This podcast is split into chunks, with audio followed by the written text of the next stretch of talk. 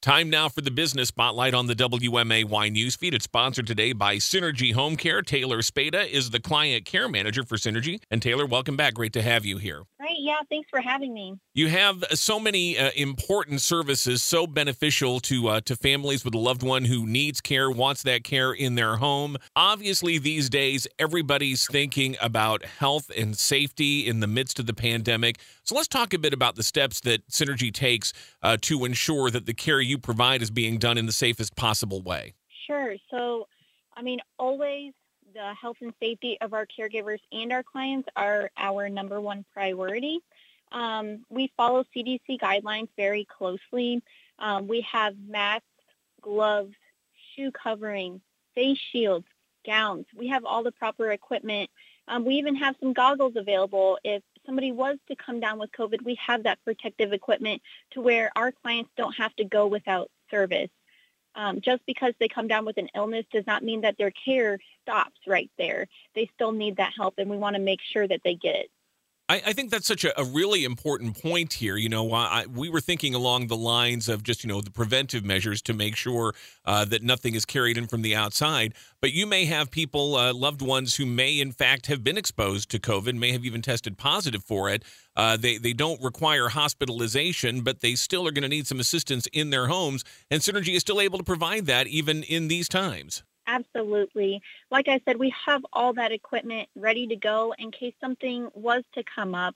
Um, we would let our caregivers know the situation that was going on, and then we would provide those materials to them so they can still go into the home um, safely. They're able to come out and not have to worry about what's going to happen with them.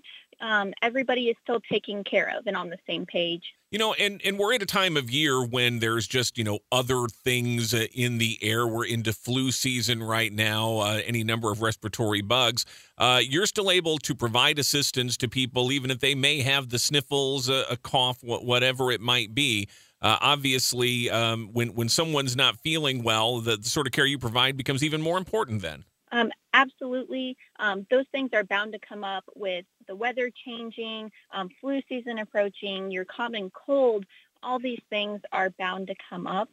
Um, if a client feels like they need to just be tested or they need to go see the doctor to get some medication, um, we have transportation and medical escorts where we can take them to a testing site or we can take them to their local pharmacy or to a doctor's appointment so they can still get that help that they need.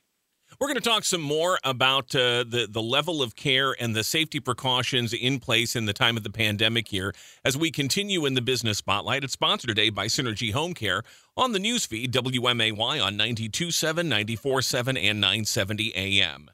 Welcome to Synergy Home Care's edition of Kids Say the Darndest Things. Many of our administrators have small children, and we thought it'd be fun to ask them what mommy does at work. Here's some of the precious responses. Elena said, You smile a lot when you talk about your work and how you help people. Tyler laughed and said, You help people stay safe, and I'm sure you make them happy and laugh. Connor said, You make people feel better so they can stay at home. And if they have animals, you can take care of them too. You're so lucky, Mom. As a mother, I agree that it's a blessing to teach our children that one of life's greatest gifts is helping others. If you or your loved ones need a little help, please give us a call at 217 303 8555 or look us up online at synergyhomecare.com.